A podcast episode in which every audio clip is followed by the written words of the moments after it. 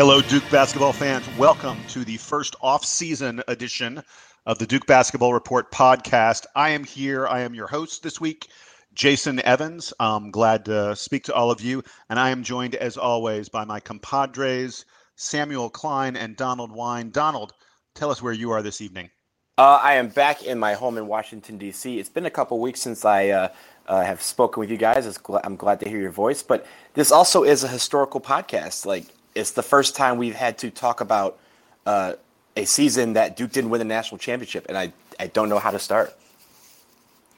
Uh, it is difficult. It is difficult, but uh, it's a season that, and we'll reflect on it in a moment. It's a season that unquestionably uh, we all feel like was a tremendous success. We enjoyed it oh so so much, even if it didn't end with uh, Duke on a winning streak, which um, you know only only really one of the really good teams gets to claim that. Um, the other guy in our podcast, the third member, the third wheel, Sam Klein. You in Denver tonight, Sam?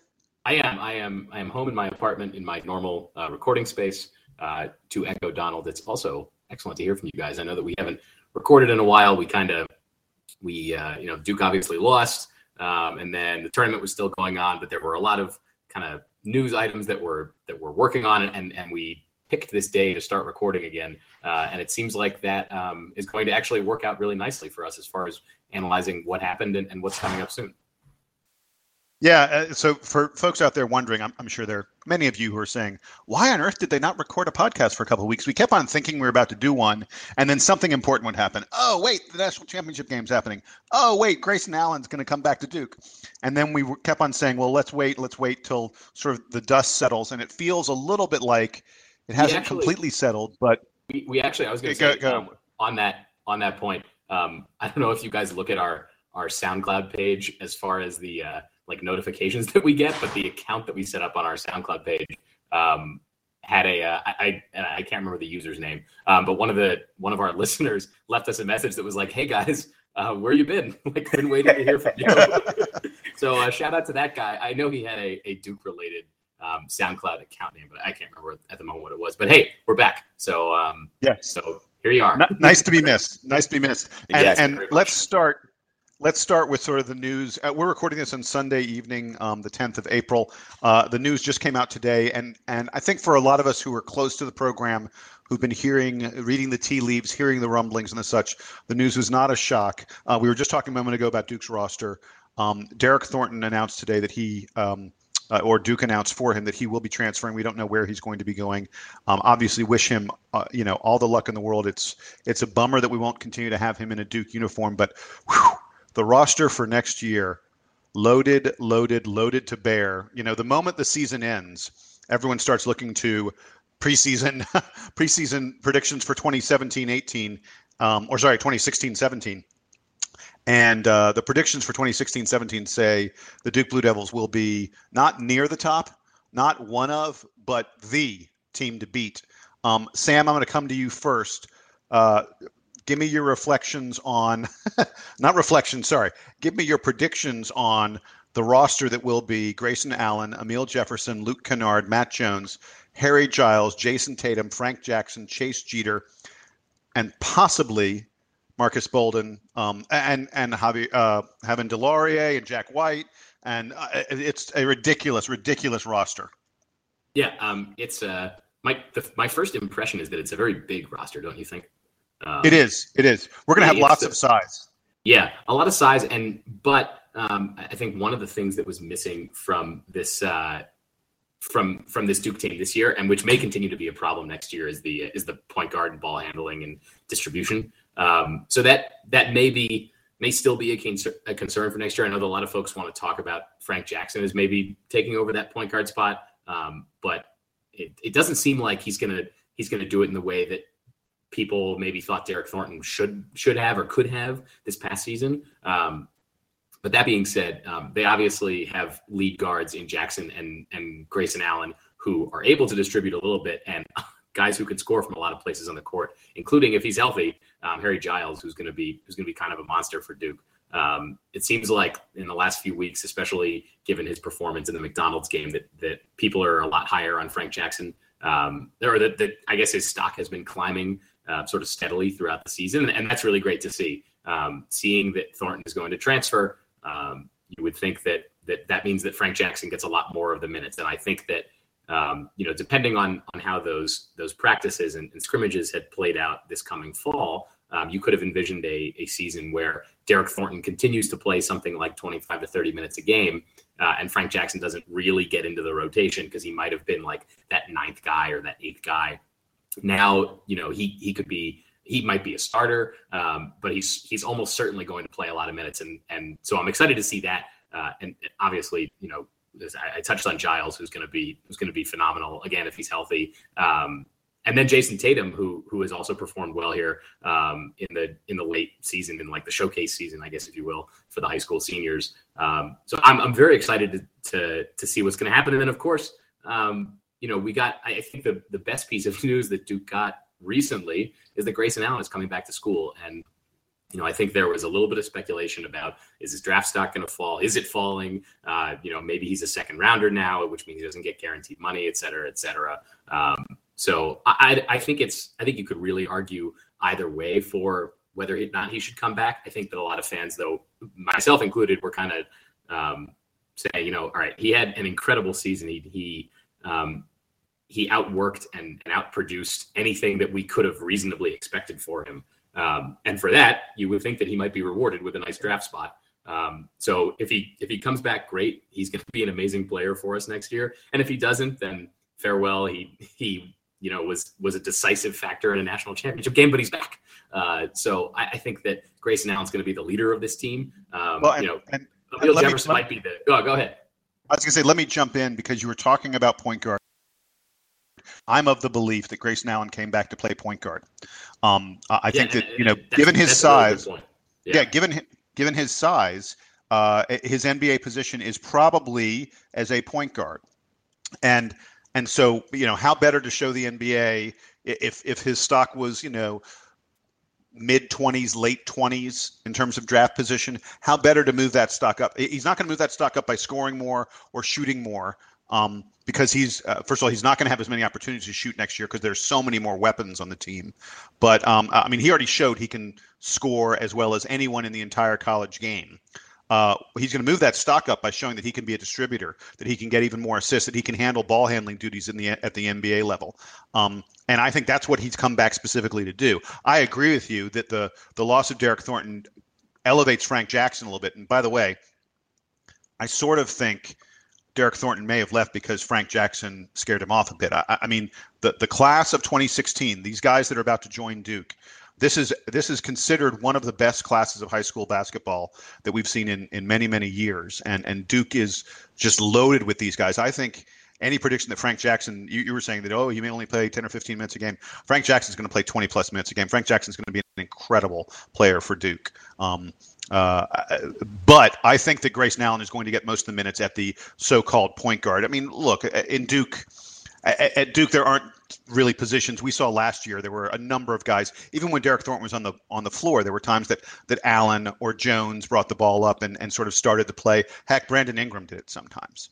Hey, Donald, we've been leaving you out for a little bit. Uh, give me a little bit on uh, on what you see coming forward for Duke next year. So the first thing uh, I you kind of notice when you take a look at you know what we're losing next year. We're, we're obviously graduating Marshall Plumlee. Uh, we lose Brandon Ingram to the draft, and now uh, with Thornton uh, with the uh, with the transfer. There's also uh, this thing going around on whether or not Sean Obi's knees are are capable to help him uh, perform next year well, I guess we'll, that's something that we'll kind of look at over the next couple weeks and see what news actually comes out of that. But rumors have been flying either way about whether or not he would be able to continue to play. Uh, but there's also the fact that I think this might be the first time in a long time that a team loses a guy who is a surefire first or second pick in the NBA draft and gets better because our our, our incoming class is just that good.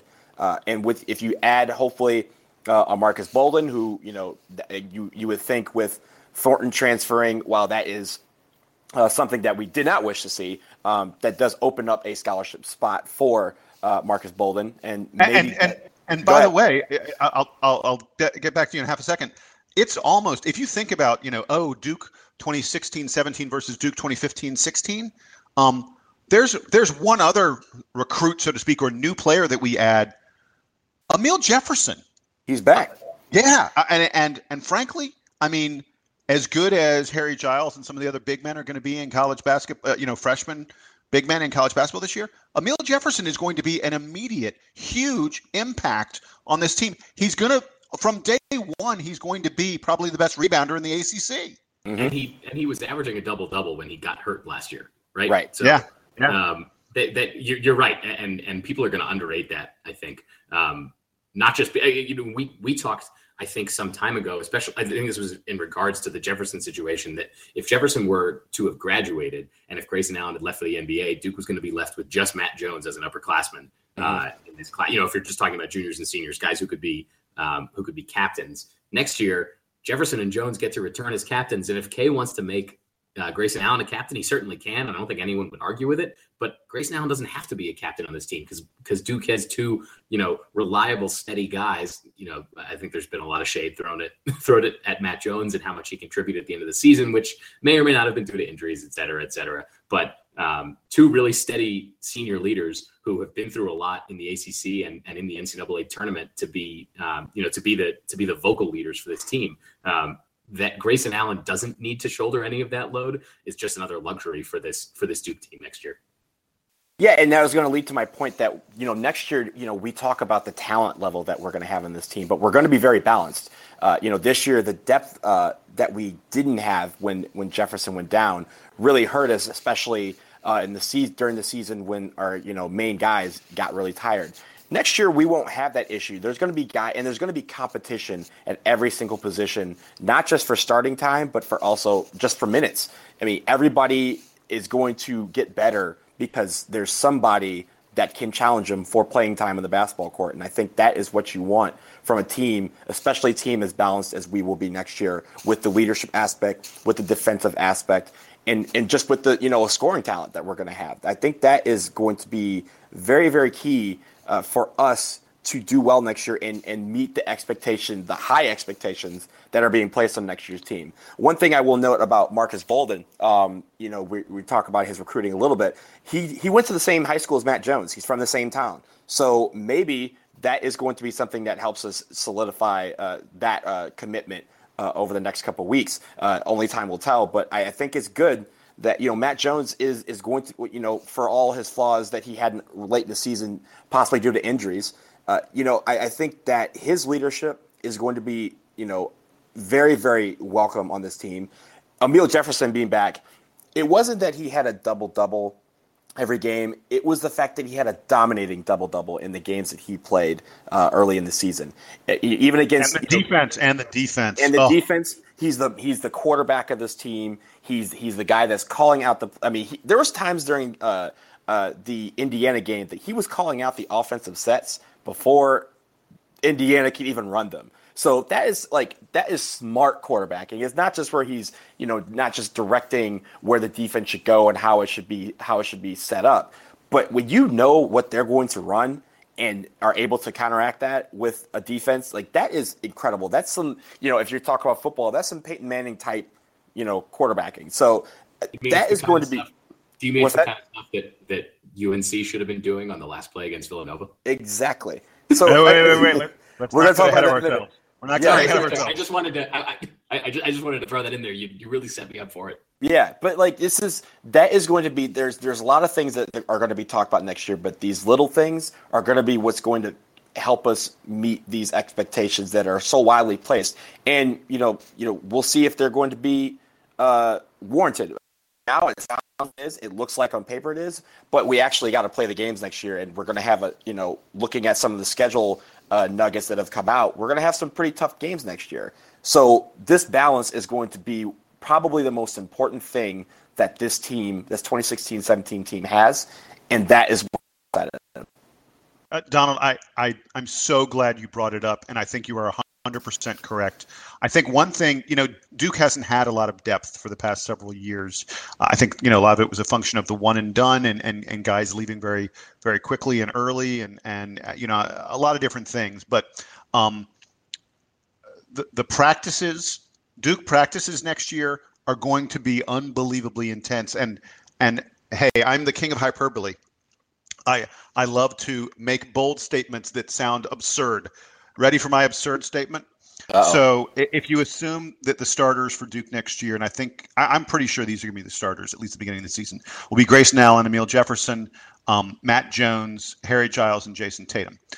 Um, so those are the starters. If those are the starters, I will posit, I will put out there that I think Frank Jackson, Luke Kennard, Chase Jeter, Marques Bolden, who I think we're going to get, and Javin DeLaurier or Jack White or one of those other guys, that that's a top 25 team. That our bench is a top 25 team. That's I how read, good. I read somewhere. I read somewhere on Twitter the other day um, that uh, you basically they threw out that lineup that you just mentioned. They said the bench would probably be third or fourth in the ACC this year or next year. Yeah, yeah, exactly. So and and and yes, it's fun to laugh about that and think about how great that is and such. But but the the real point of that is, oh my God, the practices. The practices are going to be unbelievably intense. It's going to be incredibly competitive. No one is going to be able to get away with coasting for even one second. And as a result, this team is going to get better and better and better as the season moves on, as they work against each other more and more. There are, I, I truly think that there will be more comp- competition in practices than Duke will face in third half of their games at a minimum at a minimum, and maybe more like two thirds or three quarters of their games. That's how good I think. That's how good I think our bench will be next year. That's how good Duke will be next year. Also, can I can I just make a make a quick note? Uh, I just want to send uh, a, a request out to anyone who listens that's in the Iron Duke's office or or works directly with the basketball team. You know, a lot of people ask you guys for tickets to basketball games, and next year will be no exception. I would like to ask that you invite the three of us down for practice. That's it, just one practice. I think that's going to be all we need to see, and it's probably going to be the best basketball that that you may see uh, outside of actual games. So, I'll just put that out there if if you see fit to invite us down for a practice, we would happily take you up on that. Go ahead, Sam. yeah, I, I don't know if my if my optimism is as unbridled as your as as the two of yous is, um, but but but obviously I'm still looking forward to it and think that this team could be very good. Um, I uh, you know I I remember what Carolina. Dude, very, wait wait, very good, very good. Listen, I remember I remember how Carolina fans were last summer, and of course they made it very very close to winning the national championship, but they didn't. Uh, and, and, I and and I will also caveat that with I think that this Duke team has more talent um, than that UNC team did this. It ain't even close. Season. It ain't even um, close. But but I just oh man, it feels so weird to be to, to, to be like so out there like that. So um, uh, I will I will be I will be optimistic. Um, but I will also still predict, as I usually do, that Duke will like lose a game or two maybe in the non-conference, and they'll struggle a little bit in the ACC, and they'll lose a stupid game to like Clemson or Wake Forest or something like that in January, and everyone's gonna freak out. Um, so I'm just telling you, those things are going to happen because they happen every year, uh, unless it's like 1999. So just uh, everybody. And, and, and I've, been ahead, record, I've been on the record. I've said to a couple people that I think next year's team will remind us a lot of 1999. They're going to be games that will be over by halftime. Hey, can we? Duke will have 25, 30 points. I'm getting a 40 0 tattoo. I'm getting. All right. now. Well, don't do that yet. But I, you, I, I, wanted to address something before we before we moved on. Um, just because because you brought up Derryck Thornton. I don't know if we were gonna we were gonna talk about him separately. Um, no, I, I but go see, ahead, please. There was a lot of uh, there was a lot of back and forth on Twitter and and, and across the uh, the the depths of of college basketball internet uh, about why Derryck Thornton was transferring and sort of what the situation was. And obviously, there was the standard like um, those who hate Duke will will say one thing about how Derryck Thornton wasn't treated well and was kicked out um, to make room for Marques Bolden. And there there's there's the Duke side that's like, oh well, Derryck Thornton didn't want to didn't want to live up to the to the standards of the program and didn't mesh with yada yada yada. The one thing, and and I'll bring it back because I, I was just mentioning it from the from the haters side um, there was a point that you know like I just said, that, that Thornton was like getting pushed out so that, you know, he was, he was brought to Duke early and they said, you're going to have the ball from day one. And now they're, now they're kicking him out so they can make room for a center. Um, you know, like hopefully a center, cause there's not even a guarantee that Bolden is going to commit. Um, that's insane. If Duke was going to, if I, I, don't think that, I don't think Duke would do this. And I really don't know. I don't know Coach K personally or anything. Um, but I think that if Duke was going to kick a guy off the team um, to make room for another center, um, you figure it wouldn't be Derryck Thornton, right? Like there's other dudes on the bench who are taking scholarships um, who didn't who didn't play like 25 minutes a game last year. So um, I think that that line of reasoning is silly. The rest of it is all speculation. But but please, not that any like Kentucky fans or UNC fans or anybody listens to us. Um, but please don't tell me that that Duke kicked Derryck Thornton out or that Coach K like forced him out so that he could recruit Marques Bolden. That's insane.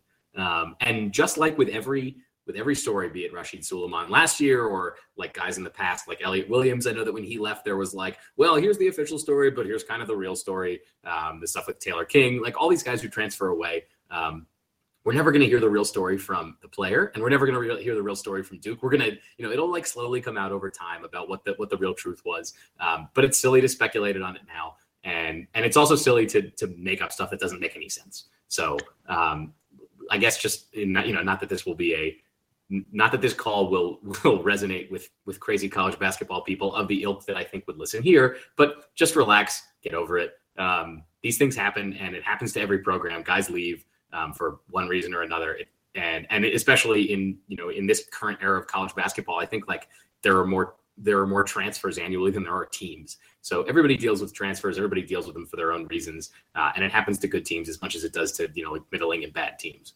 So um, just relax. It's fine.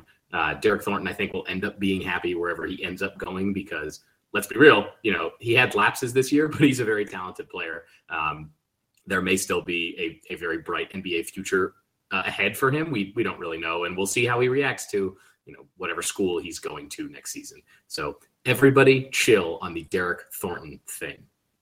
Uh, I'm glad you brought it up, um, and and I agree. I, I think we want to move on to uh, Carolina and the national championship game in just a moment. But um, I'm glad you said that because I, I want to add about Derryck Thornton that uh, this is a kid that, that Duke fans should should support, and, and and we do. I haven't seen Duke fans ripping him. Maybe I'm missing it, but I haven't seen it anyplace. Um, he can't. He he made great sacrifices. Um, worked extra hard to ensure that he could come to Duke early because we desperately needed him. And even if he didn't live up to some fans' expectations, even if he didn't live up to his own expectations this season in terms of his scoring, production, and and minutes played. He was an incredibly, incredibly important player for Duke. There were enough. I mean, look, we had as thin a bench as possible this year. It, for most games, he was it. Um, and there's you know certainly plenty of games that he started, but he made sacrifices. Um, uh, both in high school to get to Duke, and then once he made it to Duke, uh, he was, as far as I could see, was a good teammate. I did not see the kid sulking or being difficult. We didn't hear anything negative about him coming out of the program. Um, I wish him all the luck. Uh, and really hope he's very, very successful wherever he ends up going. Um, Duke has has released him and has said, you know, we're not going to block you from going. I think he can't go to another ACC school. That's sort of a standard thing, but um, uh, I'm sure Duke is wishing him well wherever he goes. It, it's a pity because I, I, would sounds, have loved to have seen.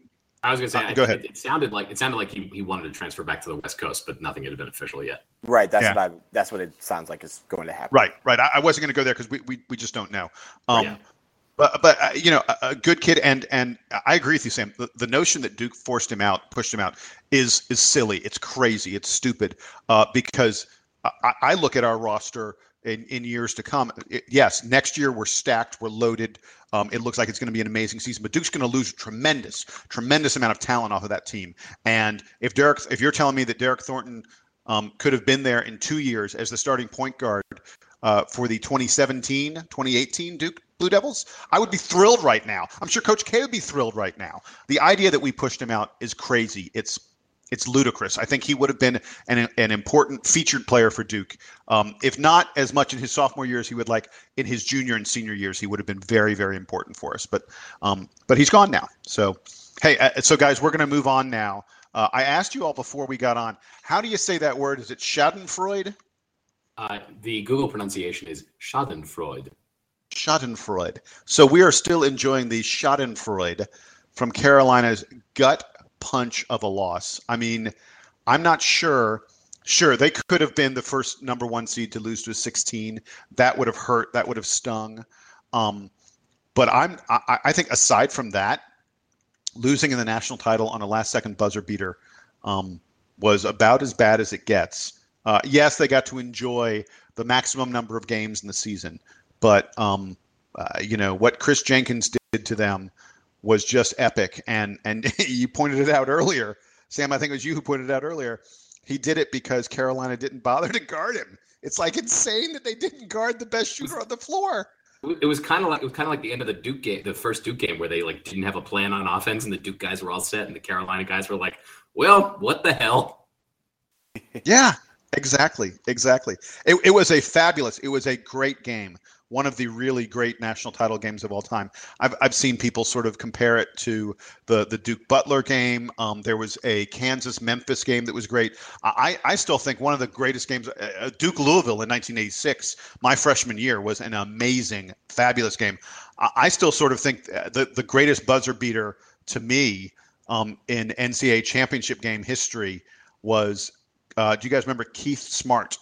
Buried a baseline jumper against Syracuse to give Indiana the national title in, I think it was 87. 87. It was 87, and, and yeah. I wasn't born yet. I was going to say, uh, you, you, talk about, uh, was it Lorenzo Charles for uh, NC State? I think that's probably another one that could, that was, that was being immediately compared uh, to yes. this one. Yeah. So, uh, and, and, and all the congratulations to Villanova. And by the way, you know, we've been talking about how great Duke's going to be next year. There are going to be some teams to challenge them, and Villanova will be one of them. They lose uh, Arcidiacono, who's their point guard, who you know was the head of the beast, so to speak, and they lose Daniel Ochefu, who was their big man. Um, uh, so they lose their their best little guy and their best big guy. But in between, they got a lot of stuff coming back. Um, Villanova is going to be very, very good next year. But I like, you know, I, I want to talk about poor, poor North Carolina who, oh gosh, such a pity. You delayed NCAA sanctions as long as you possibly could. You held out hoping that this was going to be the year you'd you'd win that national title, and um, just didn't happen for you. Guys, what you got on that? I started off the game. I, I didn't watch the first half. I was out with some friends. We were kind of celebrating. Uh, uh, there's a there's a place uh, that we used to go to here in DC that was closing uh, last week, and so we tried to uh, uh, get drinks and, and, and kind of mill around one last time as you know as a as a group. But uh, I went home and saw the second half, and I'm watching the game, and it seems like I was like, all right, Villanova's pulling away, Villanova's pulling away, and then UNC starts coming back. So when Marcus Paige hits that ridiculous double clutch three point shot with five seconds left, which by the way was a terrible shot. I mean, yeah, he made it. It's just a horrible no, but it's, shot. But it's, it's a, it was a terrible shot, but it was that it's like it, like if that was the game, if that was for the game or if that if you know that's the thing that makes a champion. Like that's an iconic one shining moment that like if you think about Mario Chalmers in 2008 hitting a ridiculous three-pointer that sent that game to overtime and Kansas ended up winning it all. It, that was going to happen. Like in my mind I was like, all right, this is going overtime then UNC's winning this game and that is the one shining moment. That ridiculous double clutch terrible three-pointer that somehow went in. Uh, the the literal prayer that was answered. And then Kris Jenkins look, my man Kris Jenkins, if you ever come to Durham, North Carolina, that city has your drinks for life. You are you are a hero for making that shot and basically making what was going to be the one shining moment of the tournament, of probably the best tournament in in recent memory, if not ever. He made that non-sequential and he made that obsolete. He basically people aren't even talking about how ridiculous a shot Marcus Paige's three pointer was because he hit the three pointer to win the national championship for Villanova. And I, I, don't think I've ever been happier for a team to win a national title that was not named Duke. So, or you know, since I, since I started school, so that, the, it was incredible. It was it was literally the the the coup de grace on what a wild tournament that was. Everything Listen, in those five seconds was was everything that this tournament was and more, and it was great. Donald, you're free to get a Kris Jenkins Villanova jersey. I, mean, I, I, I might. I might just. I'll, I'll, start with you know if Kris Jenkins meet me at Tobacco Road in, in Durham one one weekend, I'll make sure the whole town knows you. Uh, but otherwise, uh, that was just one of the greatest things I have seen in a long time, and it just caps off what a ridiculous tournament that this was. Yeah, I was watching the game. Uh, I I also only got to really watch the end. It was like the last six or seven minutes. Um, I was on uh, work travel this week and didn't get back to my hotel until kind of late. Uh, but I, I watched the last, yeah, it's like the last six or seven minutes. So I was watching the Carolina comeback and the back and forth at the end.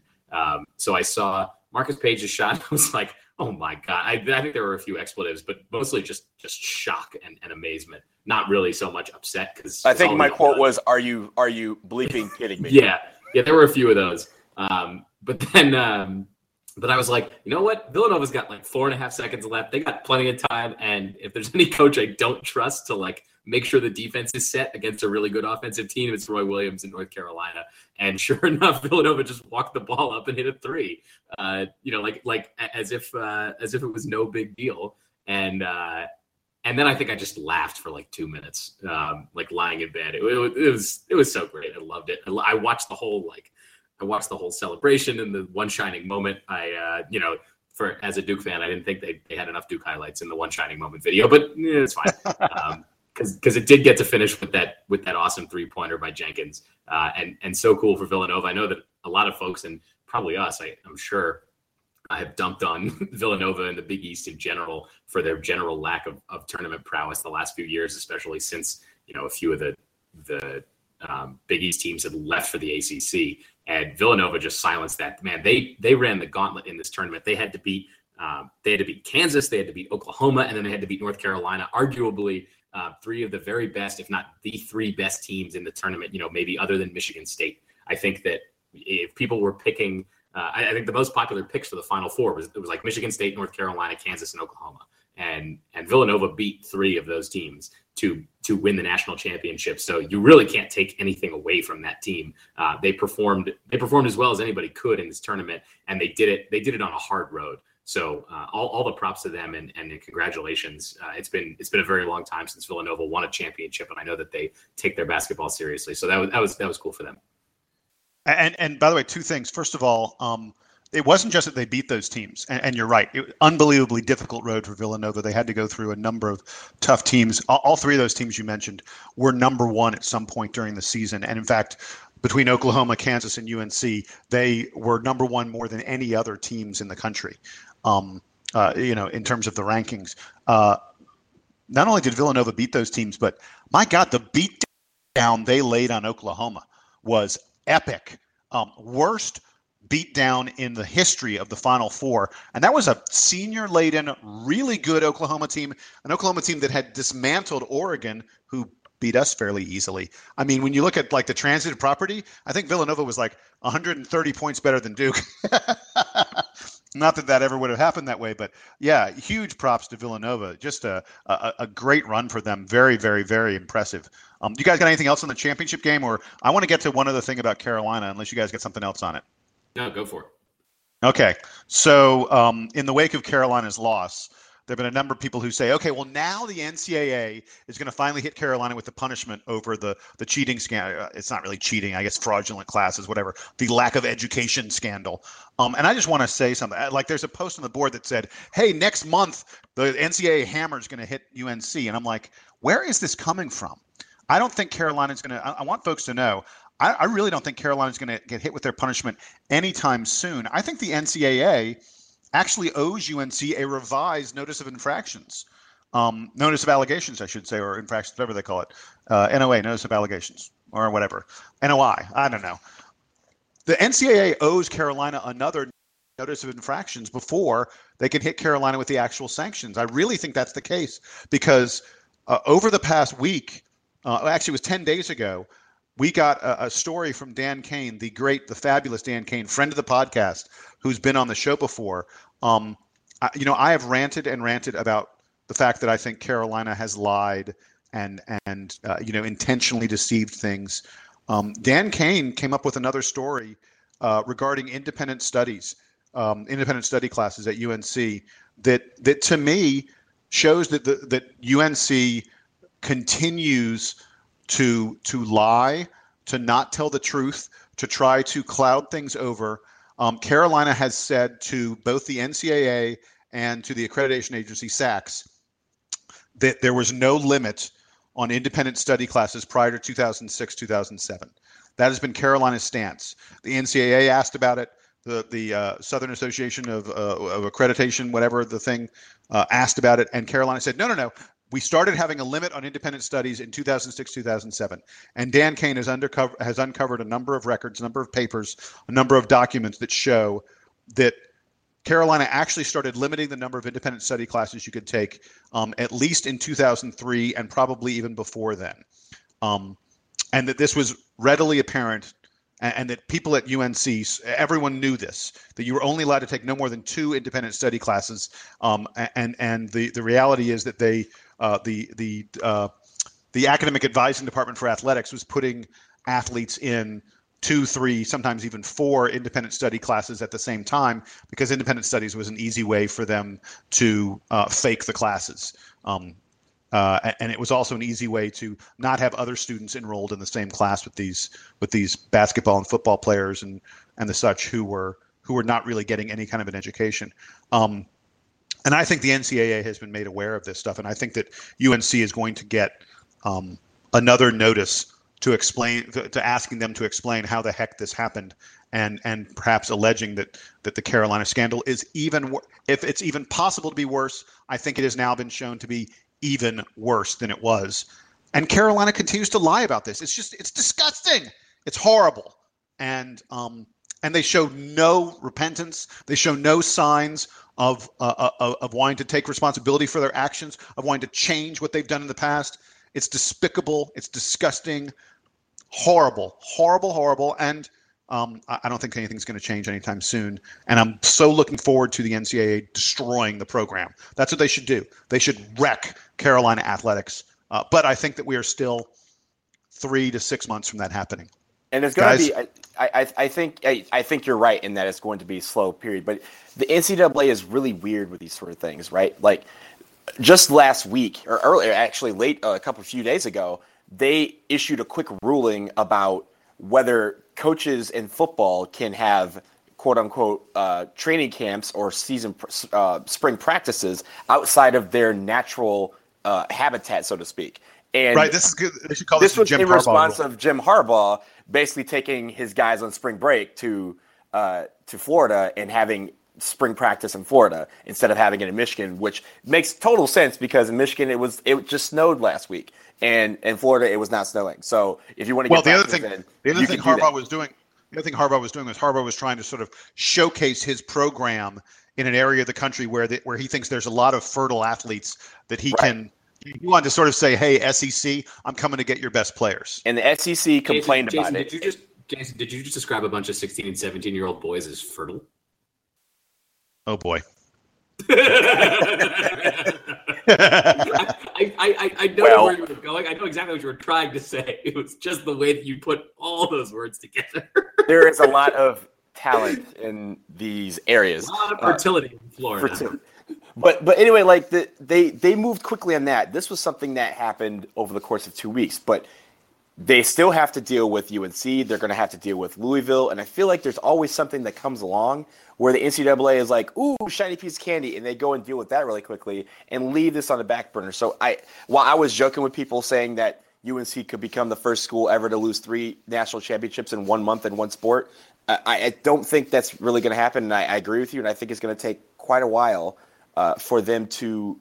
Uh, really get this thing down and, and hammer them. And, but I, if it's if it takes all this time and in the end they do what's just and hammer them and hammer them hard, then I would be okay with it. But if in the end they're just going to kind of sweep everything under the rug to the point where people forget about it, then that's just that's terrible for the NCAA. And I and I hope that they, they they're in this dead period now where there's no. I mean, there there's obviously sports going on, but their main bread and butter sports, football and basketball, aren't doing anything until football starts back up in late July, early August. So these guys need to really spend this you know spring and summer and get everything that they need to get so that they can make these decisions and it affects, you know, so that, and I'm sure for UNC's perspective, if there's any effects, they'll want those sooner rather than later so that they can get through them and, and continue on with, with their, with their program. But uh, I, I, I, I, agree with you. I think it's going to be a long time before we, we hear from them because the NCAA is notoriously slow with these things. Well, and by the way, I don't mind if it continues to drag out. There are people who are like, "Oh my God, it's taking forever." I don't mind it one bit. Now that UNC has lost their shot at their national title, and by the way, next year's Carolina team could be good. Depends on who goes pro. They, they could still be fairly good. They're not going to be national title contenders, I don't believe. Um, uh, but uh, the longer this goes on, the more it impacts Carolina recruiting. Carolina has has struggled to get the top tier of players. They're still getting guys, you know, like top 30, top 50, top 70 kind of players, but they're not getting kids, they're not getting one and dones. They're not getting kids who are top really, you know, solid top 20 players. Um, and and I think they will continue to struggle at that uh, as long as the the shadow, the specter of the of these sanctions are still hanging over their head. And I think that's a good that's a good thing for Duke. Um, uh, you know, I don't know that Harry Giles would have definitely picked Duke if Carolina had really been an option. I don't know if Brandon Ingram would have definitely picked Duke if Carolina had really been an option. And there are more and more guys each year who removing UNC from the mix, making Carolina a school that really isn't attractive as an option because there are the, there's the specter of sanctions hanging over their head. Um, I think benefits Duke, benefits Kentucky and Kansas and Arizona and a few other schools also.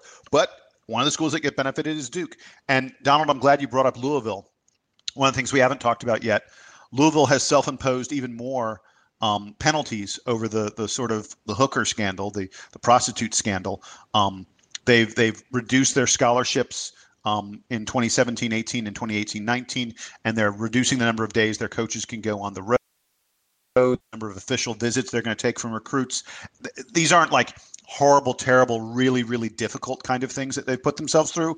But I like that Louisville is owning up to we did something wrong. We have banned ourselves from the tournament, and now we are, um, you know, taking some additional recruiting related and scholarship related penalties um, I think the NCAA may have even more to, to hit Louisville with, but I like that Louisville is acting the exact opposite of Carolina, who continues to duck, dodge, deny, and dodge, or whatever the hell, to, to steal a line from uh, um, uh, what's that movie? Duck, dodge, dodge, and oh, what movie am I talking about? It's called Dodgeball. Dodgeball. Dodgeball. I'm old and I'm I'm forgetting my movies. Um, but anyway, uh, Carolina is the opposite of Louisville. I, I, kind of respect that Louisville is is stepping up and trying to take some of their medicine. I think the NCAA will have more medicine to give them, but uh, at least they at least they've done a little bit extra. And are we done with that? We're done with that, huh? I think we are. Yeah, I think so. Okay, so uh, we've been we've been talking a lot about um, re- reflecting on last season and looking ahead to this season, but uh, let's let's reflect all the way back all the way back to the beginning of the season. Oh boy, Sam. yes, Sam. I, I am. I'm smiling. You can't see me. Sam, will you recap for us? At the start of the season, in the preseason, we all had predictions yep. of so, how we thought so, Duke would do. So this and, was a game. This was a game I came up with um, uh, on the fly, and and you guys, I think, accused me of cheating because I I I claimed to have come up with it on the fly. There was some there was some uh, impression that maybe I had come up with it ahead of time and put a little more thought into it than I let you guys have. Uh, but that wasn't the case. Um, I, not, I don't like to cheat like that or anything. But uh, so I'll, I'll recap very quickly. We did a season predictions thing, and it was just based on stats. So I, I asked everybody who the leading scorer was, and rebounder, and assists, and blocks, and steals and minutes. And then we had a tiebreaker scenario involving uh, the number of uh, the number of total wins. There was also a there was also a guessing game for which category did nobody get right. Um, so I will just quickly recap what happened. Um, just I, I, won't give everybody's predictions for everything, but so the leading scorer for this year was Grayson Allen. Um, both Jason and I picked that one right. The leading rebounder this year, it kind of depends on how you define it. So Marshall Plumlee didn't really. Uh, so Marshall Plumlee was the leading rebounder for those who played almost all the games this season. So it, I I choose to discount Amile Jefferson, um, which means that none of us got that one right because no, uh, no, I had Jefferson. No, I know. I'm saying I, I know. Both you and I had Jefferson. I'm not going to count it because Jefferson only played nine games. So, I want to lodge a formal protest. All right. Well, you're being shot down by the commissioner of this league. So uh, I just, I just Roger Goodell'd you. Um, go to your corner. So uh, Donald, Donald picked Chase Jeter. So shame on you. Um, assists, I tried. Jason, Jason got, Jason got uh, Grayson Allen for assists. Jason and Donald both picked uh, Marshall Plumlee in the blocks category. Um, uh, I was the only one that got steals right, uh, which was which was Grayson Allen. I know that at one point we were going over these like mid-season. Jason had all of them right, um, so I guess Allen pulled ahead. And then in the minutes category, Jason also won with Grayson Allen. So Jason uh, ran away with this competition. So congratulations to him. He gets the the inaugural prize, uh, which I haven't I haven't decided what it is yet. So if anybody if anybody out there has a suggestion for the prize, um, Jason won. Um, although I did get the tiebreaker right, sadly, because um, I picked the lowest number of wins. Um, so I know what you a bummer. Be ashamed of yourself for winning yeah. that one. yeah, no, I'm sorry. Uh, it, you know what's incredible is that, is that Duke like went to the Sweet 16 this year, um, and and had like two All American level players, and and and everyone was like, all right, they made the Sweet 16, fine. Um, it's, it's, it was a very strange year for Duke fans. But anyway, um, thank you guys for playing, and um, and don't worry, Jason. Even though you uh, brought it up to us ahead of when we were planning this episode, uh, I was already I was already prepared to to review the season predictions, knowing uh, at least in the back of my mind that that you had probably won. So uh, congratulations to that, Donald. Uh, you really need to try harder next year, man. Well, you know what? Next year's roster, this actually will be a very interesting thing to watch. It's going to be, this game's gonna be a lot more difficult. No, uh, I don't think Jason's getting four next year. I think he might win one or two. So yeah, well, yeah, it will, it will, it will not be easy next year. And by the way, I I, I want to point out, um, I think there should be a prize, um, maybe it's a booby prize for the worst prediction, and I think you sort of mentioned it. Donald picked Chase Jeter to lead the team in rebounds that goes down because a lot of the I mean a lot of the other predictions where we got them wrong, like you know, like Donald picked Ingram to lead the team in points, and, and yes, Grayson Allen did, but I mean that's, a cl- totally you know, reasonable. It was it was close, yes. It was and not it was, a bad choice. And with steals, it was steals only a difference of seven. So uh, between Allen and Ingram, so yeah, it was, we, it was close. We, we all knew we all knew that that both uh, Brandon Ingram and Grayson Allen would get steals. Um, yes, yes. Um, but but Donald special props Chase Jeter to lead the team in rebounds. In retrospect, boy, that's a good man. I had that's faith in my man, so. well, so listen, everybody out there, um, th- this will be the forum participation this week. I know we haven't kept up with doing forum participation, but you have to come up with a prize for Jason um, for winning for winning the challenge, and we have to come up with a punishment for Donald um, for making the worst prediction. Uh, and, I, and, I, get nothing. I'm just going to continue being the commissioner of this, the commissioner. Of this one. The game. commissioner duck, um, ducks and dodges. Again. I might. Ooh, maybe I'll change my. Uh, maybe I'll change my like forum header name on that. Uh, to predictions commissioner, commissioner of the commissioner of the stats game. yeah, I like that. Better than Dev stats, stats commish. Yeah, yeah, there you go. Okay. Um, so if you read the well, no, no, no, my like header underneath, like it says Dev Eleven, but then underneath it has like we can edit our titles because we're moderators. oh right. You can so, be stats commissioner, yes. Yeah, exactly. I'll, I'll be stats commissioner. Okay. Um, and the only people who will get it will be the people who listen to the podcast. So listen to the podcast, and you will get all the inside jokes. Yeah, um, all, tw- all twelve of them. I think there are twelve people who each download it like thirty times. And then, and then, uh, and, and the other great thing is titles don't show up on the um, on the mobile version of the forum. Um, and I don't know about you guys. I'd say that like ninety eight percent of my forum reading is on the mobile version, so I don't even ever see those titles. Yep. Um, so anyway, uh, let's move on to more important things. Jason, what's next? Uh, so what is next is Player of the Year. You know, usually at this time we do Player of the Week. Um, it, it the the season is over. There, uh, so we will reflect on the entire year. And and folks, I'm going to let you in on a little hint. We planned this out in advance. Um, uh, we sort of talked about it, and we decided that we were each going to take a different guy because we think there are three guys who really, really, really deserve to be in the running for Player of the Year. Um, Sam, I will let you start. Give us your Player of the Year pick. So, um, like you said, there were three guys you could pick from, and I luckily. I mean, you could have you could have taken someone else, but there are really only three contenders. Yeah, sure, sure, sure. Um, I I picked the the underrated version, so I, I, went with the like most improved. Well, you might actually it's debatable who's most improved, but um, I guess we'll get to that. But I went with kind of the, the underrated guy. Um, the one who, of the three, the one who didn't make any All American teams, um, will get an NBA look, but is certainly not projected in any mock drafts um, to, to make a huge impact, at, at, least right away. And that's Marshall Plumlee, uh, the the fifth year senior. I know that um, you know we we talk. I think there's a lot of talk on on our forum, and, and maybe there is in other places about the usefulness of having basketball players redshirt because you know, by the time, you know, they don't have to be especially wide once they get to college. So in football, the guys have to get bigger and stronger, uh, especially like linemen, linebackers, guys like that, tight ends. Um, they need that time to like bulk up. Basketball players don't really need that, right? They grow to however tall they're going to be by the time they're like 17 or 18, and then and then they go out and play. Um, so how useful is it often for a basketball player to to take a red shirt and take all five years, especially if he's if he's like a four or five star recruit? In the case of Marshall Plumlee, that I feel like that that is like all you need to see about the usefulness of having a fifth year. So um, I'll start with his season before. Marshall averaged, um, let's see, he averaged 9.6 minutes a game. This this is the previous year. This is not this year. Uh, 9.6 minutes a game, 2.3 points, 2.3 rebounds, uh, about half of a block, and one and a half fouls per game. Um, so was averaging one and a half fouls in like 10 minutes a game. It's not very good. Um, this year, 30 minutes a game. It went up to 33 minutes a game in in in ACC and postseason play. So kind of leaving out the Jefferson and games against bad opponents, more or less. Um, he went from 9.6 minutes a game up to 30 minutes a game. He went from 2.3 minutes a game up to 8.2. He went from 2.3 rebounds up to 8.6. He went from 0.6 blocks up to a block and a half. Um, and his foul rate only raised from 1.6 fouls a game to 2.7 fouls a game. So the increase there was was pretty minimal, given how he was playing three times as many minutes a game and was tasked with with a much harder defensive assignment, especially once Amile Jefferson was out.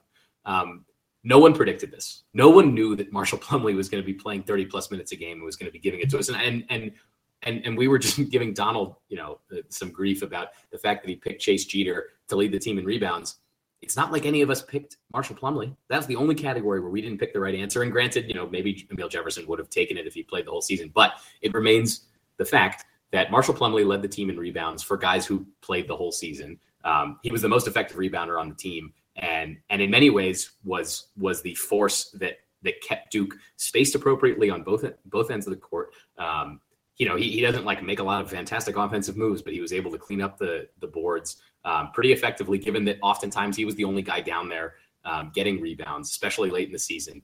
He only fouled out uh, three times uh, once once conference play started. So you know there were a lot of concerns of like, oh, what are we going to do if you know Marshall Plumlee is probably going to foul out a lot. He's not. He doesn't. He doesn't contain the fouls very well. He did such a good job of that in in the games that really mattered. Um, so so for me, my player of the year is Marshall Plumlee. The the effect that he had on this team, I think, is something no one could have predicted, and uh, he deserves a ton of credit for this. And I'm sure that he will be uh, rewarded in kind at at the um, uh, the like basketball team dinner, which I would imagine is coming up very soon. I don't know, um, but so so shout out to Marshall Plumlee. He is my player of the year. And if you had asked me at the beginning of the season to like, if we had played the, the predictions game and said like rank your most likely players of the year for Duke, I would have probably had Marshall Plumlee like sixth. Um, but I, am I'm, I'm taking him. I think that he deserves it. And uh, and man, that guy that guy gave everything to the program this year, and he was such a great leader and such a great teammate and such a great player um, that no one really expected. So there you go. I love it. A fine, fine, fine choice. Um, and, and, and like you said, sort of the uh, the underdog, the the less uh, least obvious of the choices for player of the year. Donald, your turn, and I think you took the most obvious. Nothing wrong with that, man, because I would have taken him if you hadn't. But give us your player of the year. Yeah, so I I, I went with Grayson Allen. Uh, of course, I I echo uh, everything that Sam said about uh, about uh, Marshall Plumlee. I think he was fantastic, and really was you know if, even if he wasn't my MVP, he was definitely the unsung hero of the year uh, to me because it, without him, we would have been way down the gutter in a lot of these games because of his Plumlee runs that he basically did during the season. So props to him for that. I'm going with Grayson Allen, and and again. Last year, he was, you know, a freshman that, you know, had flashes of brilliance. Of course, we know about what he did in the Final Four and the uh, in the national championship game, but he averaged over the course of the season, he only averaged 4.4 points a game. This year, he averaged 21.6 points a game, and that was the biggest increase uh, from one year to the next in points per game in ACC history. So he clearly was. Uh, I, I, don't. I don't care what the ACC uh, sports writers were saying. He was definitely the most improved player of the year. Um, but he increased uh, at his his output on all ends of the floor uh, especially offensive. And he just was the man all year. He took everyone's best shot on a nightly basis, and he still came out and played like a superstar, which is what we needed this year. Uh, and he became one of the best players in college basketball. I mean, we thought he, when he came in, he was, uh, I don't want to say the, the less heralded, the least heralded of the four that came in last year, but he was the man. Uh, even last year in the national championship game, we don't win that game without him. And this year, there was plenty of games where if Grayson Allen doesn't score 20, 30 points, uh, we were not in that ball game. So, and I think that is why I, I selected him to be uh, my MVP or the Player of the Year. Um, but now he's ready to be the seasoned veteran, which is a great thing. You know, there was talk about him leaving, um, whether he would uh, go to the NBA drafts. I'm glad he's staying because we get 21.6 points per game back, and you know just how, with how hard he works um, on the court, off the court uh, to get better. I mean, you can expect that maybe to go up next year, even with the talent. That it's always possible with this guy. Everything is possible uh, with Grayson Allen on the floor. So he's ready to be the seasoned veteran star, and I'm ready to see him uh, lead, uh, help lead this team, 2016-17 team, to some great things. So props to you, Grayson Allen, on a great year. Uh, I'm glad you're you're sticking around. I'm glad a number three jersey uh, will be running on the court again next year, uh, and he's my player of the year. And, and, I just wanted to add it before before Jason gets to to his, and I think we all know who he's going to take. But just to add on to Grayson Allen, I mentioned when talking about Marshall Plumlee that um, you know you could say that he's the most improved player this year but dude, you could say the same thing about Grayson Allen. Um, he increased his his minutes and his points and his rebounds and his assists at like greater rates than than Plumlee did um, from from the previous season. It's astounding how much more of a load he took on this year and just shouldered it like a like he like he'd been doing it his whole life. It was amazing. And you know, you mentioned Donald that recruiting class. Um, Grayson Allen going into next year, I, th- I think he's going to be, um, if not the front runner, one of the front runners um, for all American status, for National Player of the Year awards. Uh, Jahlil Okafor, if you guys remember a little bit last year, kind of faded down the stretch at one when Frank Kaminsky uh, sort of took over the National Player of the Year race, and Kaminsky basically ran away with all those awards. And I don't think that Okafor won any of them. Um, Grayson Allen might end up being the only guy out of that out of that recruiting class um, to win a National Player of the Year award, and he very well could next year. I mean, you know, you never know what's going to happen. Um, he will be the preseason player. He'll be the preseason Player of the Year. I agree. I mean, you know, uh, from the, the highest what like, that year worth next to nothing, but right. Uh, yeah, no, you're you're right. Um, he improved his scoring by 17 points a game. That's like that's crazy. That's, that's crazy. just that's ridiculous. Just absurd. Yeah. It's absurd. Like Nolan Smith doesn't happen from his sophomore year to junior year. Like nobody does that.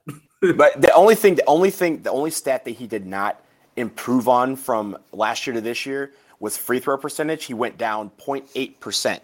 And that is, you know, I, I will give him the benefit of the doubt there because I believe he took maybe 10 more free throws a game than he did last year. So I, that's that. I mean, that 0.8% still translates to nine more points that he was getting uh, on a regular basis than he was uh, last year uh, from the from the charity stripe. So I, I am mad at him on that. Oh, that was some fancy math you just did. Was that? That was fancy math. I think that you just did. That fancy was, math, really good. Yeah, uh, it, it, was it was completely made up math, and it probably uh, statistically does not mean anything, but math all the same. All right, cool. Jason, player of the year.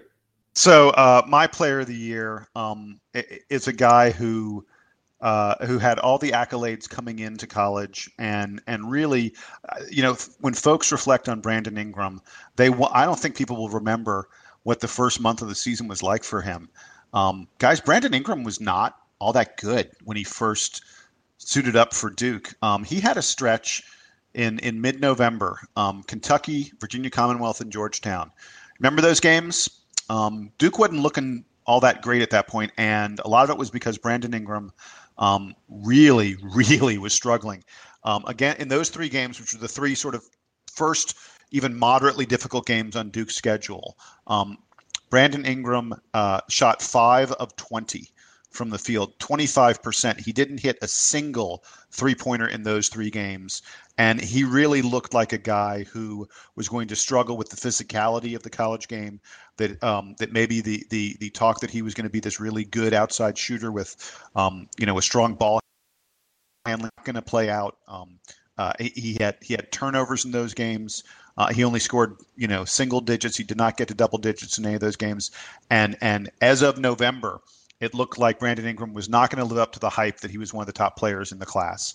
Um, and oh, the moment we hit December, December 2nd against Indiana, Brandon Ingram scores 24 points on 10 of 15 shooting, and he never looked back from that moment forward. From that moment to the rest of the season, he scored in double digits in every game except one, the game against Louisville that we lost in late February. He only scored eight points in that game. You could book him um, for uh, you know somewhere between 16 and 25 points, and somewhere between like eight and 12 rebounds. Uh, Brandon Ingram was an absolute force of nature. I think he had more plays where you sort of just dropped your jaw on the floor and went, how did he do that than anyone else on the Duke team. He was playing, uh, you know, heavy, heavy minutes, routinely playing 39 or 40 minutes virtually every single game of the season once we got to January or so, because uh, we needed that much of him once we lost Amile Jefferson. Um, he was forced to play out of position because Amile Jefferson had been you know the power forward, the big man for Duke, and and suddenly we we needed Brandon Ingram to step into that role, and he handled it beautifully. Often, you know, playing against guys who were uh, at least 50 pounds heavier than him, if not more than that. Um, I thought he had an amazing, amazing freshman season. You know, you can argue, you can go back through Duke history. I mean, Brandon Ingram had probably one of the top two or three seasons of any freshman in Duke history. Um, I really firmly, firmly believe that, and and and was just great for us in the NCAA tournament. He scored 20 points in in all three of our games in the NCAA tournament.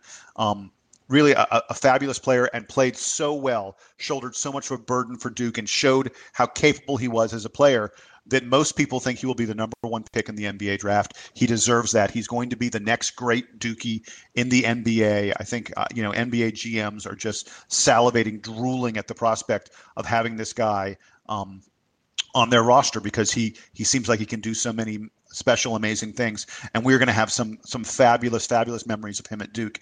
Uh, I thought he had uh, had had just a wonderful, wonderful season.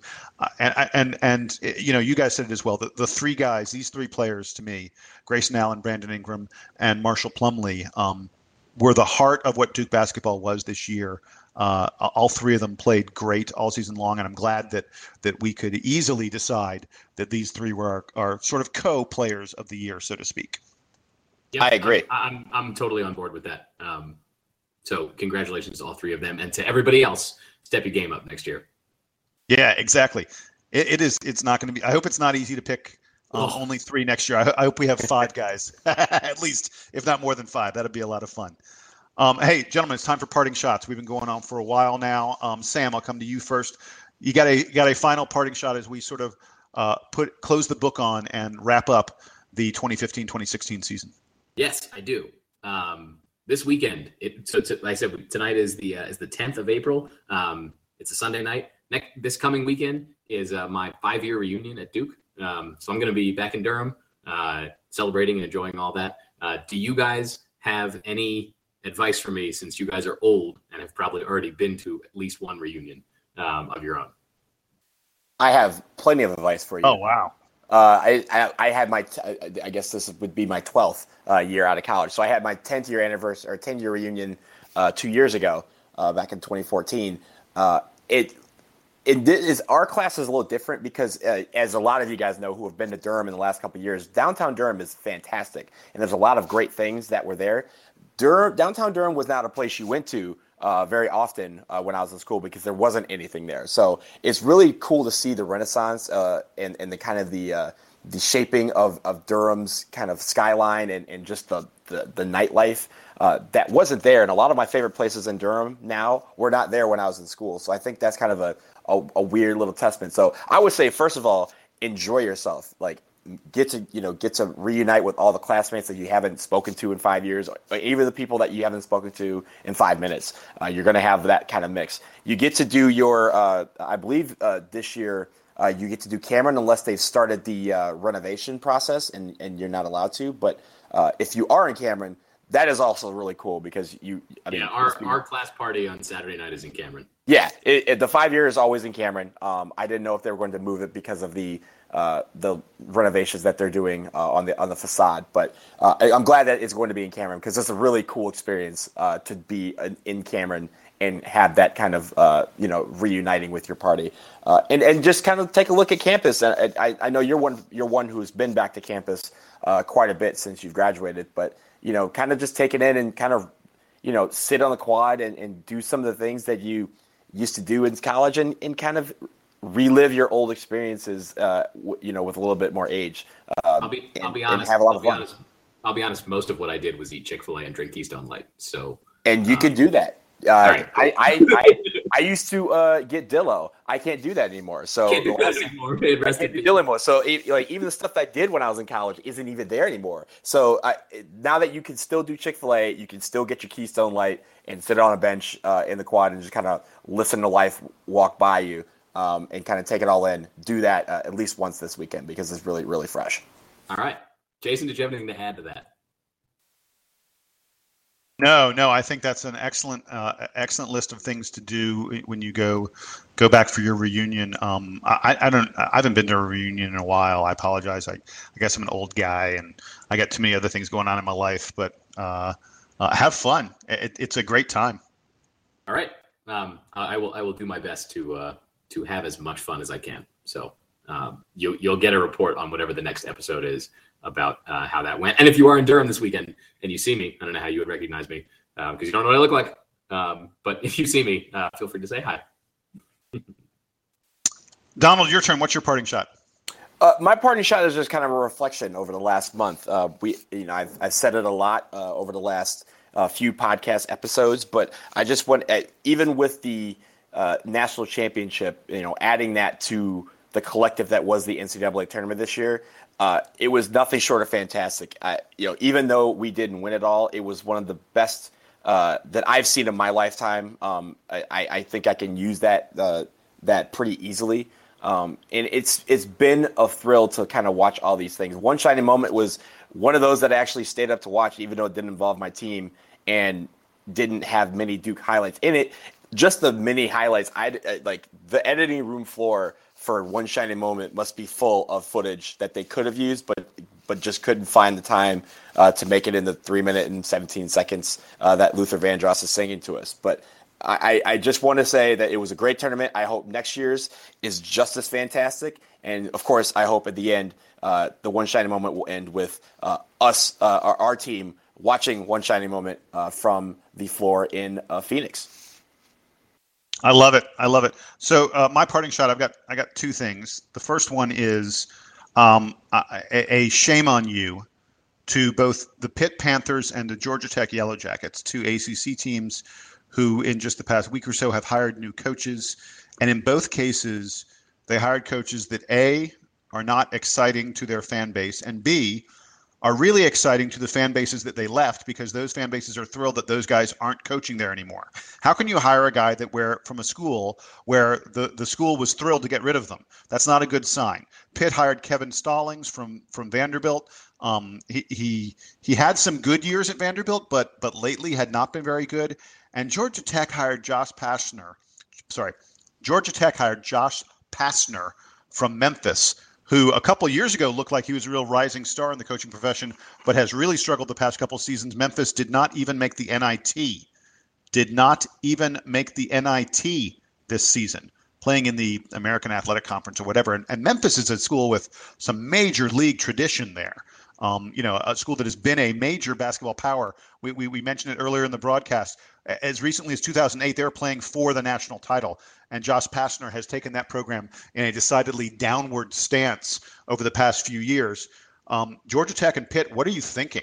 These are not good hires, and and, and for Tech especially, as someone who lives in Atlanta, um, there is a tremendous, tremendous amount of talent coming through the Metro Atlanta area in terms of college bas- uh, high school basketball players. Um, uh, really, it's it's an unprecedented um, amount of talent that that is here right now in Atlanta, um, including Wendell Carter, who who Duke is working very hard to get, considered by many to be the number one player in the 2017 class. But 2017, 2018, and even 2019 look like there are uh, uh there, there's going to be multiple top 25, top 30 players from Metro Atlanta. And if Georgia Tech brought in the right kind of guy who could really excite the fan base and and and bring these kids in, Tech could instantly elevate to the top of the ACC or at least the top half of the ACC. And I don't think Josh Pastner is that guy. He is a very, very good recruiter. So in that regard, I think he'll, you know, he may be okay. But there's so much negative recruiting, so much stuff that has gone on regarding how. Um, uh, how how difficult his tenure at Memphis has been the past few years. I think he's going to struggle to recruit um, you know, given some of the negative things that have been said about him.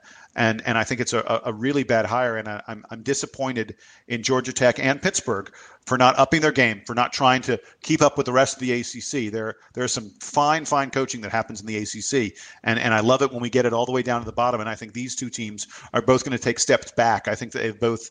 Um, neither one of them have has elevated has elevated themselves at all with these coaching hires. I think it's going to be big mistakes for both of them, um, and and they're not going to be pleased with it. So that's part one of my parting shot. Oh, I will say really quickly, I'm very Go. glad that uh, Georgia Tech did not. Uh, I know they were showing interest in Jeff Capel. I'm very glad that that did not transpire uh, for sh- for sure for solely uh, selfish reasons. Yes, yes, because it keeps him here, and, and I also think if Jeff Capel, you know, I'm sure he would have spoken to Coach K about it and they would have worked out something. But um, if Jeff Capel had gone to Georgia Tech, I think he would have worked very, very hard on getting Wendell Carter.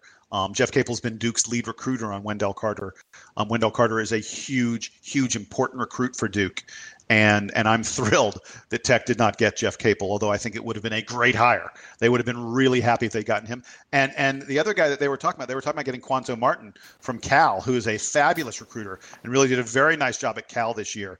Um, and I think we're lucky Georgia Tech did not get Cuonzo Martin either, um, and that they got Josh Pastner instead. Um, so part two of my parting shot is thank you to both of you. Um, guys, it is so much oh, fun wow. this, this, year. This was unexpected. Yeah. Yeah. It, it is it has been so much fun this year. Uh, we, we've we've shared in the responsibility and the joy that is the DBR podcast. And and it's not just thank you to the two of you, it's thank you to the dozens and dozens, maybe more than a couple dozen people out there who are listening to us, um, who've been giving us feedback, uh, who just have been downloading and and apparently enjoying what we have to say. Guys, we are just three fans like all the rest of you. We have no great special insight. We have no um, uh, special genius uh, about college basketball. Um, we're just trying to give you all a little bit of a, a, shared fan experience, and it has been unbelievably fun. As much fun this year as it was last year when Duke was, of course, national champions. Um, season two of the DBR podcast, in my opinion, just because we didn't win it all, just as great, just as much fun as, as last year. And and again, thanks to you two guys for for being my compadres on this. It's been it's been really really fabulous. I actually I, I meant to say something about that and then and then got myself sidetracked with reunion. Um, but uh, but in, entirely what you said, uh, it it amazes me that there are as many hits on our SoundCloud page as there are. Um, so so thank you so much uh, to to all the to all the people who listen. Because we ain't doing really... nothing. We ain't doing nothing. You know? we're just yeah. we're just talking. We're and, talking and, and, and, recording. And and the best thing about it, and, and I and I think that you guys and, and all the people who listen share in this in this thank you, which is that um, you guys are probably the same way, I would imagine, because you're both active on the DBR forum. Um, you both like other sports. You both have all these interests, and you both obviously like to talk because you wanted to do this project with me. Um, you know, I think one of the things that that I you know socially have to have to manage is the amount that I talk about my sports fandom uh, to those who aren't necessarily interested about it. And since we started doing this, I have noticed personally a huge drop in the amount of like one-sided conversations that I have with, with friends and family and acquaintances just about like about basketball or whatever it is. Like I, I now have to talk about other things because I'm like, you know what? For about it during the basketball season, for about an hour a week, I just I just talk about basketball with two other two other guys who love basketball right. like basketball as much as I do. Um, so I'm, I'm actually it, it's really great. It's a, it's a great outlet for me to just be like, this is my time when I talk about Duke basketball, and then otherwise I don't have to I don't have to talk about it as much. And sometimes you know for my friends who who know that I do this um, and who listen occasionally, they'll ask me what I think about such and such, and I'll be like, well, you can just turn on the podcast from last week, and like I I already said it, I like put it on the internet. Um, so, uh, so, so in that regard, it's uh, it's it's really fantastic. So yeah, to echo Jason, just thank you, thank you too, and and thank everybody else. Um, I I expect to continue doing this for for a long time. I, I hope that you guys are too. So you know, I when we were starting this a year and a half ago, almost a year and a half ago, uh, I mentioned that ninety percent. I, I read some stat that ninety like three percent of all podcasts on planet Earth, and we're talking about over a billion different podcasts. 93% of them don't last more than seven episodes before they flounder. Uh, we, you know, if you count our specially coded episodes like the Shane Battier episode, uh, the 74 73 episode, uh, I think we're like 52, 53, 54 episodes in. So, you know, we've more than passed that. We've shattered that. And, you know, next season, if we, you know, continue with this, you know, once a week or, you know, once every couple weeks, you know, we're going to be inching closer to 100, which is something that very few podcasts ever reach. Uh, and that is thanks to one, you know, a, a lot of people. Um, I know people uh, uh, ask me, "Oh, why isn't there a podcast this week?" And, and I'm sure a lot of you guys out there know that you know there's three of us. That, this also means there's three different, very, very busy schedules. Uh, we all have different things going on uh, outside of Duke basketball, which is hard to believe, uh, seeing how much as we talk about it every week. But you know, it's very difficult to get three people on the same page as to when you can meet. We've you know we've done podcasts at eleven thirty at night. We've done podcasts at seven in the morning, five in the morning for for Sam. Yeah, yeah. Let, let, let, us clarify that. It's five o'clock in the morning. Five in the morning. So and, and, and for and for us uh, on the East Coast, you know, we've done we've been up at one a.m. Uh, recording podcasts after basketball games. So uh, it's very difficult to and get, editing. And editing, editing oh my god! I, Sometimes I, am editing until three a.m. right. I think Jason does it more than Donald does, but I, I don't exactly know what the breakdown is. Um, but for those who don't know, it's about 80-20. It's about 80-20. Yeah. I, I, don't know if we ever talk about this, but Jason does all, like a lot of the editing. Donald does some of it, and I, as soon as it's over, I log off and don't know what happens until it gets posted. um, so, uh, so you guys, you guys are the Jason, you real MVP. Donald, you're like Russell Westbrook or whatever, and I'm like and I'm like Enes Kanter. Sometimes I get triple doubles. That's cool. Uh, it's it's just great that you know you have an outlet to talk about. It's a fun project. Like we obviously wouldn't be doing this if it wasn't fun. We're not you know sitting here like guys. We really need to talk about Duke basketball. How do we do this and, and make it sound entertaining? This like you guys are getting us uh, in our natural element, talking about a team that we so you know love just as much uh, as you guys out there do. So thank you guys, uh, you two, for uh, giving me an outlet to you know kind of talk about Duke basketball, to vent about Carolina, uh, and, and, and, other things in, in related to college basketball, a, a subject that uh, I would be talking about anyway. I just wouldn't be recording it. Um, and it's good to talk with it with two guys uh, that have become good friends, and, and, I've actually gotten to meet both of them um, over the course of this. When, when when we started this, we had not met each other, which is also something that is very rare uh, when it comes to podcasting. And but so also awkward. It's so awkward the first time we talked. Yeah, exactly.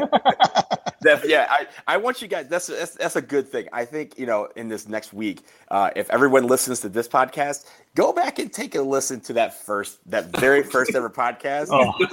And just no, see, please. And please just no. see how much we've improved from then to now. Like it's it's it's light years, uh, uh, you know, compared to when we first started. But thank you guys for being a part of this, or and letting me be a part of this, and thank you guys out there for keep you know quote unquote keeping us on the air so long. You know, if you guys didn't listen, we would probably have stopped this a long time ago. But for some reason, you guys tune in uh, week after week, episode after episode, and we cannot thank you enough for it.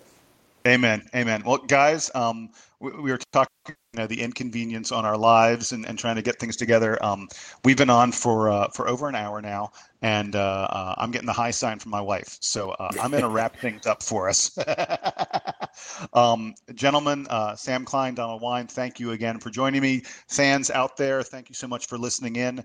Um, that is it for this episode of the DBR podcast. The uh, the season is done. We are officially very, very much in the off season. Um, if there's major news, we'll try and get back out here and, and talk to you about it. Um, if not, we'll we'll find time um, over the next few months, maybe to bring you some special guests uh, like we did last year when we we got Shane Battier, we got Chris Collins, um, uh, we got Wojo. Did we get Did we get Wojo? No, we didn't get Wojo. Not yet. Not yet. Not yet. I think I've been I've been working hard on Wojo. That, that's why I had it in my head. We got Nolan Smith. Uh, we, we had a we had a great off season. We'll try and do that for you again this season. Um, but uh, but that's it for now. I am Jason Evans, this week's host for Sam and Donald. Thanks again, Duke Band. Take us home.